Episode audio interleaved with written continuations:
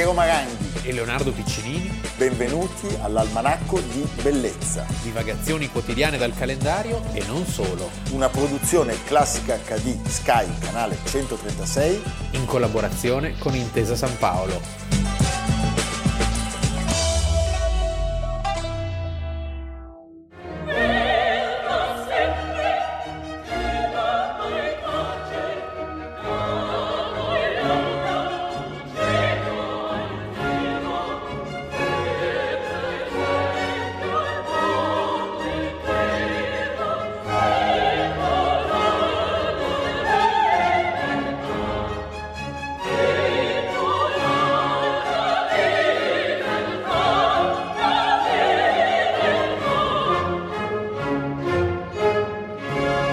Almanacco di Bellezza, tre marzo duemilaventuno. Oggi noi vi portiamo in un luogo magico, in una città bellissima, bellissima. La città è Vicenza e il luogo è il Teatro Olimpico. Leonardo, com'è il Teatro Olimpico? Intanto è un posto veramente coinvolgente e inaspettato, perché uno entra in questo edificio così un po' rustico, un vecchio castello medievale, poi riadattato sotto la Serenissima a polveriera, sede di magistrature, e poi ci si trova dentro l'antica Roma. Antica Roma e Tebe, le quinte che richiamano Tebe. La prima volta... L'idea delle quinte nasce sì, sì, qui. Sì, sì. Cioè è un luogo fondamentale, ma d'altra parte l'Italia è fondamentale sotto tanti aspetti per quello che ha insegnato al mondo. E questa che è l'ultima opera di Andrea Palladio. Lui non vedrà l'opera finita. No, ma devo dire che molte delle opere, molte delle sue architetture non le vedrà finite. Quelle più celebri, noi pensiamo, non so, la chiesa di San Giorgio a Venezia,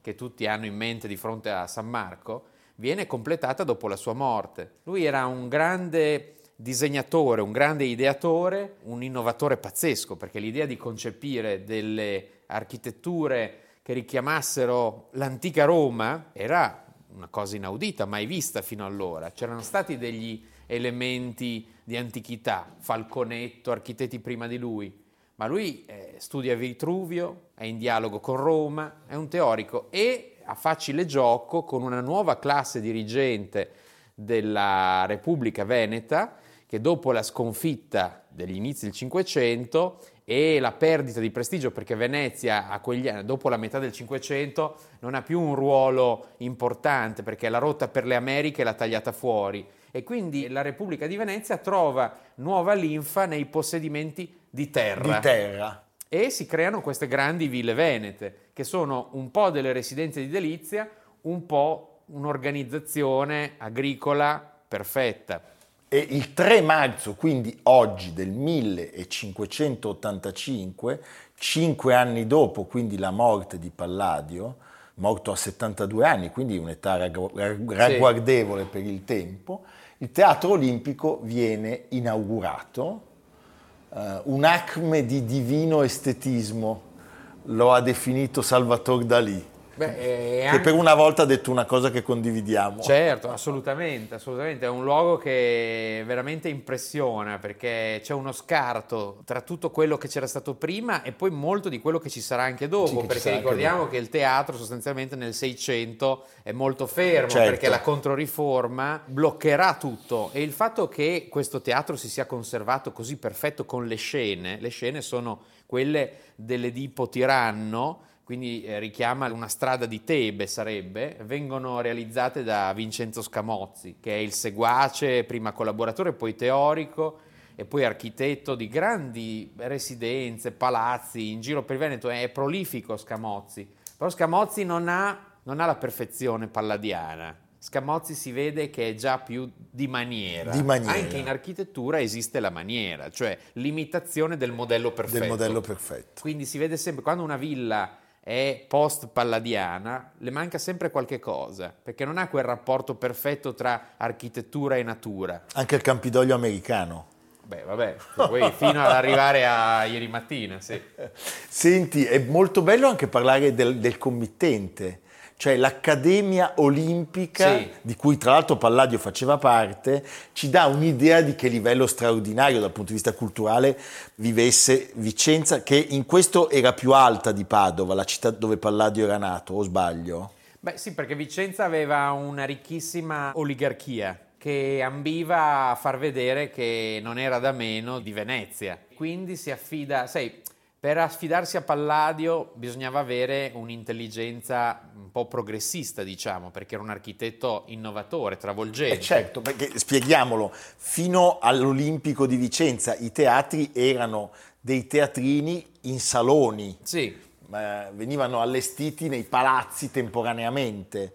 E questo è un, è un teatro stabile. Qui invece si studia l'antico e lo, ris- lo si ripropone in tutte le sue forme.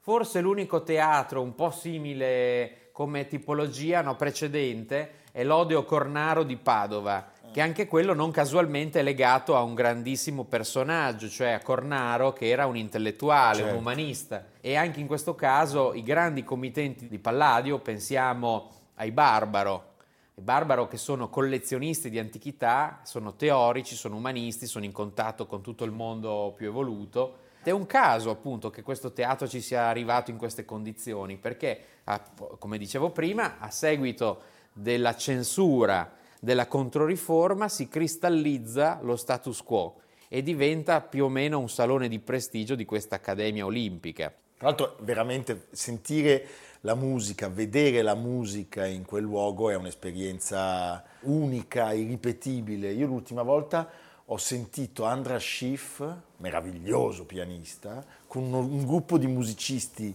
che si raduna nel nome di Mozart intorno a lui, un concerto veramente indimenticabile. Poi a Vicenza, siccome non esistono gli altri teatri perché andarono distrutti, eh, questo è diventato il teatro della città, quindi c'è un equivoco in qualche modo, ma è perfetto perché è talmente bello. Certo, si rischia di perdere concentrazioni in un teatro del genere. Ma, beh, no, ma è una concentrazione, cioè è, è una concentrazione diciamo fluida che attraversa sì, la sì, bellezza. Sì, sì, sì. È, un è po' l'opera d'arte totale, totale wagneriana. È anche sì. un po' come quando ti capita di sentire più che vedere la musica e non l'opera in quello Farnese di Parma, altra esperienza esatto, totalizzante. Bravo, bravo. Ecco, devo dire che eh, no, non ci si riflette mai, ma questo con- si considera il primo teatro all'antica del mondo, senza ombra di dubbio. Però non è un teatro eseguito ad hoc, cioè in un edificio che già esisteva dal Medioevo. Il primo teatro eseguito ad hoc si trova in una piccola cittadina della bassa tra Mantova e Parma, che è Sabbioneta, e siamo cinque anni dopo, sempre Scamozzi. Bellissimo. Ed è una, una cosa straordinaria su cui si riflette poco, il primo edificio concepito come teatro, con i camerini, con tutte le esigenze moderne, un sistema che rimarrà tale da allora a oggi. Ecco, e... lui era tornato da Venezia solo un anno prima. Sì, Venezia aveva tentato di fare il ponte di Rialto, non ci riesce, si butta sulle chiese, che comunque sono delle innovazioni. Per fortuna non si butta giù dal ponte. Non si butta giù dal ponte e si butta sulle chiese che, che però rimangono degli incunaboli, cioè i primi esempi di tempio applicato alla facciata di una chiesa, il Redentore e San Giorgio.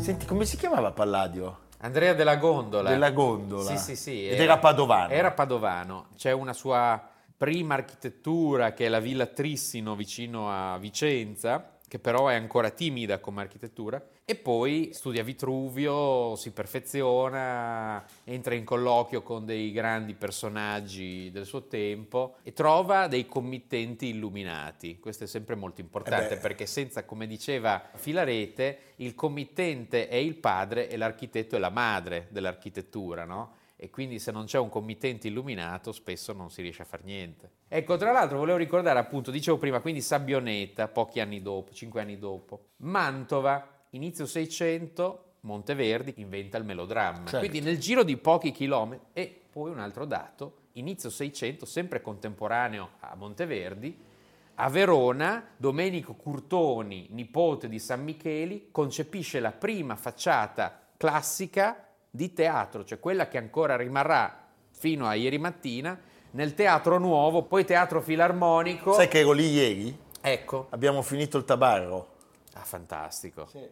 Teatro Filarmonico si entra dalla strada ed è un teatro concepito nel Settecento, poi rifatto. Nessuno va mai nel cortile adiacente, stupendo, che è lapidario maffeiano, e lì rimane questa facciata eh, meravigliosa che cita la Roma antica e che è anche lì l'inizio di un percorso che dominerà tutto il mondo, perché se pensi a un teatro pensi alla facciata neoclassica, il pronao con le colonne. Certo, a Verona il sette dicembre è il giorno di Santa Lucia, l'inaugurazione per sì. intenderci, il nostro Sant'Ambrogio milanese, e quel giorno si entra da lì, ah, ecco, si accede bello. al teatro ah, da lì, molto bello. bello, bellissimo, tante prime bellissime. Amo molto Verona. Quindi un itinerario ideale che partisse da Vicenza e arrivasse a Parma, che è di pochi anni dopo, no? Al Teatro Farnese, uno dei pochissimi sopravvissuti di quel periodo, è eh, un itinerario da Guinness dei primati della storia del teatro moderno. Bisogna veramente fare un giro e visitare. Poi si mangia tutti. bene. Si mangia bene, si mangiano anche i gatti a Vicenza. Si dice. Si dice, però si mangia molto bene. C'è un bene. posto fantastico che vorrei ritrovare lì vicino alla piazza, dove ci sono dei tramezzini fantastici, che hanno migliaia di tramezzini diversi, quelli morbidi. Come li sanno fare loro, sì, sì. perché noi non siamo capaci. No, no. Milano il tramezzino un disastro. Meglio evitare. Meglio evitare.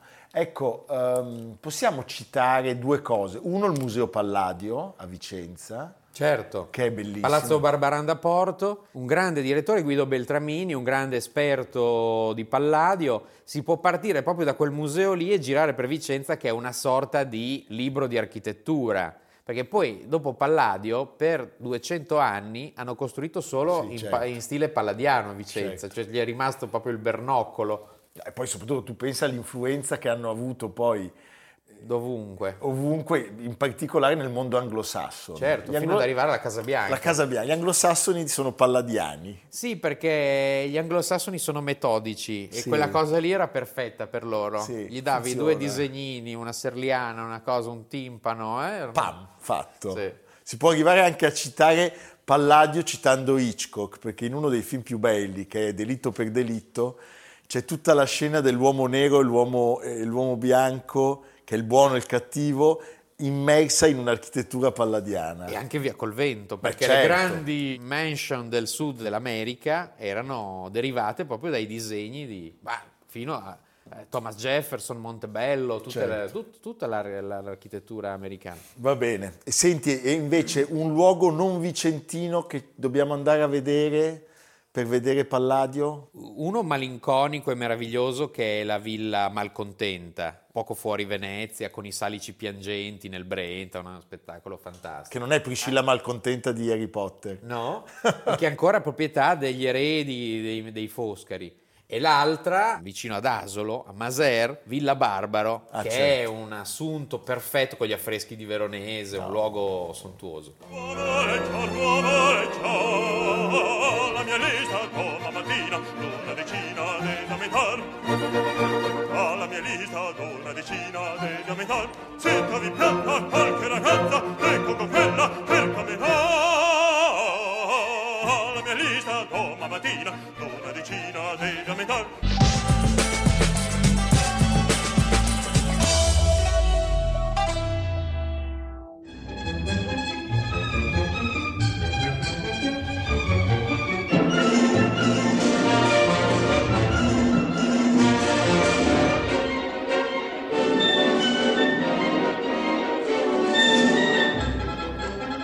Senti Leonardo, abbiamo, questa seconda parte inizia col botto, la musica di Bernard Herrmann, la sigla iniziale di Intrigo Internazionale, ma noi andiamo al finale. Certo, al finale di Intrigo Internazionale, che tutte le volte che lo vedi Intrigo Internazionale, nonostante tu sappia già come va a finire, lo, lo... ma è come se te lo fossi dimenticato. È una cosa... è un meccanismo talmente perfetto. perfetto Io non so quante volte l'abbia visto, però ogni volta è come se lo vedessi per la prima volta. Eve-Marie Saint, Eve-Marie Saint, James Mason che fa il cattivo, Martin Landau che fa il cattivissimo, innamorato del cattivo, cattivissimo. E Van so... Damme il cattivissimo, Van Damme, e soprattutto Kaplan, Cary Grant, eh? mister Kaplan, e Leo G. Carroll, anche film straordinario. Ne parliamo per due ragioni: una che è più profonda, è più misteriosa, cioè che secondo me Kaplan è Leonardo.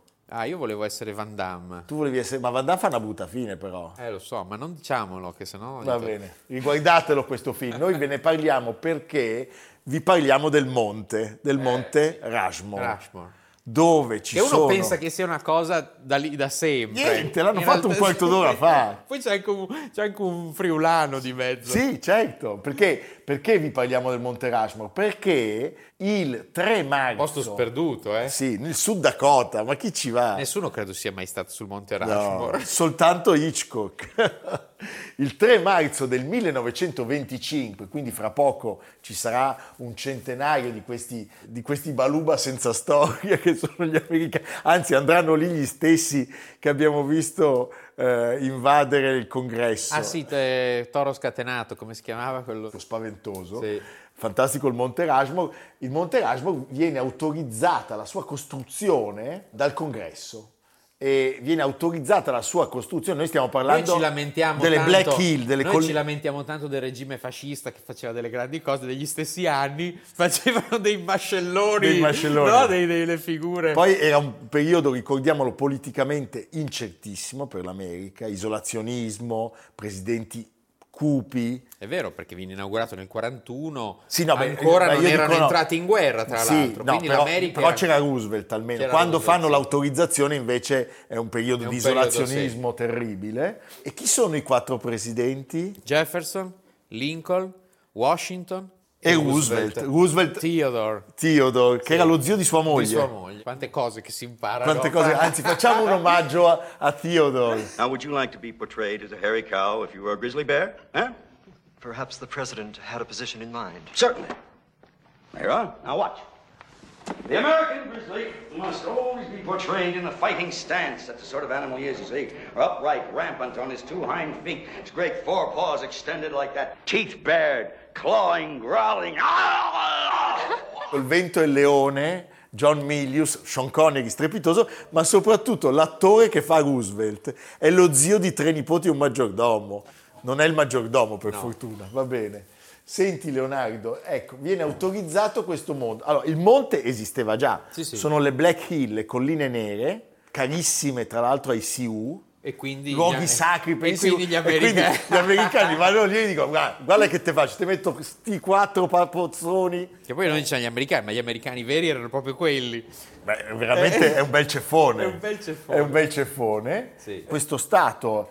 è eh, al centro del continente, pochi abitanti, una natura meravigliosa. Ma c'erano i cowboy in South Dakota? In South Dakota sì, c'erano tutte le guerre, cowboy, mandriani, tutto quello che serve per un bel western. E c'era anche l'oro.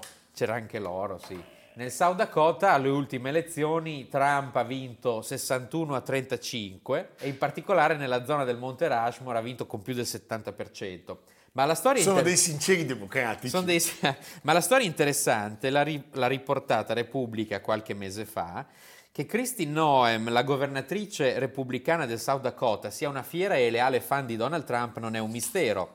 Che De Donald nel suo sterminato ego abbia sognato che il suo volto venisse inciso a imperitura memoria lo ha fatto sapere lui stesso. Quel che non era noto e che ha rivelato il New York Times è che un zelante funzionario della Casa Bianca nel duemiladiciannove abbia alzato il telefono e piuttosto seriamente si sia informato con la signora Noem su quali fossero le pratiche per dare il via a un'operazione in cui il presidente americano teneva molto, quello di vedere, mentre ancora in vita, il suo faccione scolpito nella roccia di Mount Rushmore. Rushmore. Non stai scherzando? Non c'è alcuna possibilità di scolpire il volto di un quinto presidente nel suggestivo memoriale. Su questo il National Park Service, l'agenzia federale, è sempre stata netta. Sulla montagna non c'è una superficie sicura e anche quella grande distesa alla destra di George Washington, su cui da decenni ogni tanto qualcuno fa un pensierino, in realtà venne bocciata quando lo scultore Gutzon Borglum voleva incidere proprio lì il viso di Jefferson. Quell'area non è stabile. Anche Kristi Noem sa ovviamente che non è possibile, tanto che dopo il suo incontro alla Casa Bianca con The Donald nel duemiladiciannove ha raccontato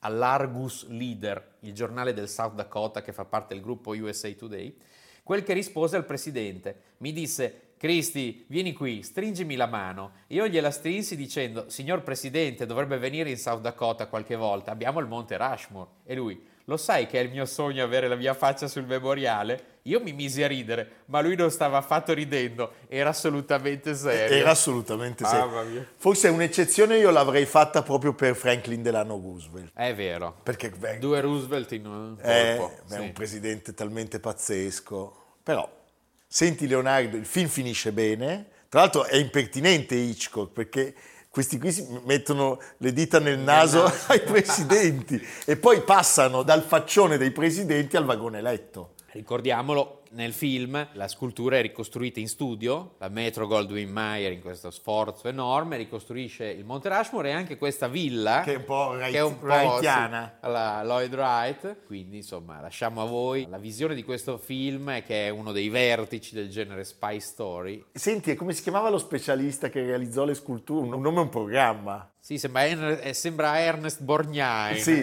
Gutzon Borglum. Gutzon Borglum. Borglum. Chissà che origini. Era figlio di un simpatizzante del Ku Klux Klan, quindi restiamo sempre, come dire, in un'atmosfera... Un'ambiguità. Eh, mamma mia. E fu anche coinvolto nel eh, memoriale della guerra civile in Georgia.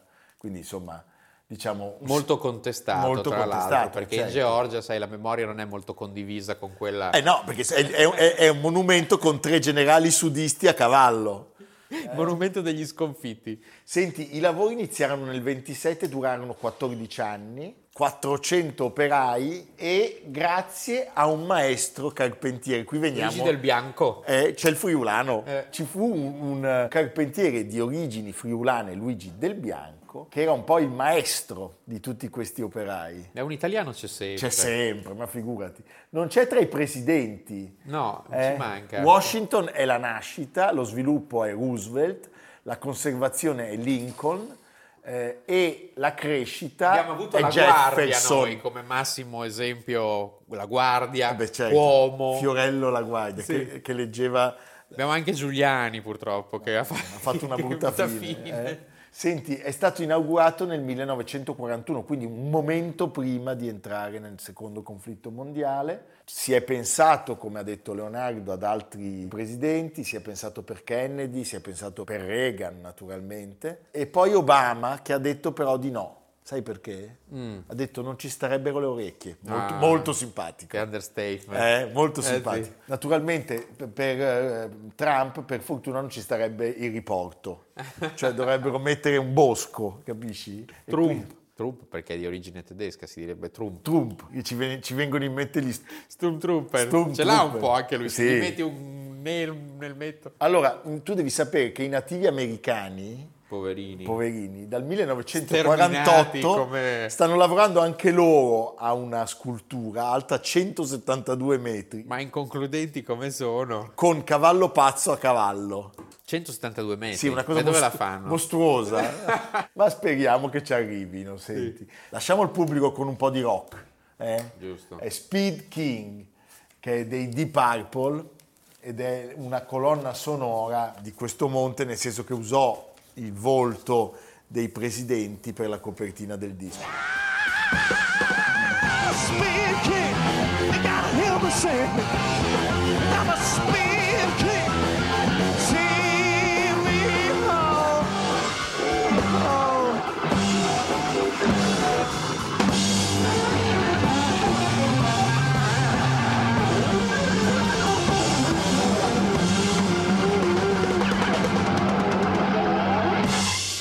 Senti Leonardo, dove ci porti oggi? Beh, torniamo un attimo a Vicenza, perché di fronte proprio al Teatro Olimpico c'è un palazzo molto interessante che è Palazzo Chiericati, anche lì un grande committente. Eh, ed è sempre Palladio. Ed è sempre Palladio, è un'architettura molto originale in cui Palladio fa pieni i vuoti e vuoti i, I pieni. pieni, nel senso che le logge sono agli angoli, di solito la loggia è al centro, quindi è genio anche in questo. Un palazzo che è sede del museo, della Pinacoteca, bellissimi soffitti, da poco anche rinnovato, quindi assolutamente da vedere. Da vedere, evviva, evviva Palladio! A domani! Almanacco di bellezza, cura di Piero Maranghi e Leonardo Piccinini. Con Lucia Simioni, Jacopo Ghilardotti, Samantha Chiodini, Paolo Faroni, Silvia Corbetta. Realizzato da Amerigo Daveri, Domenico Catano, Valentino Puppini, Simone Manganello. Una produzione Classica acca di, Sky Canale centotrentasei, in collaborazione con Intesa San Paolo.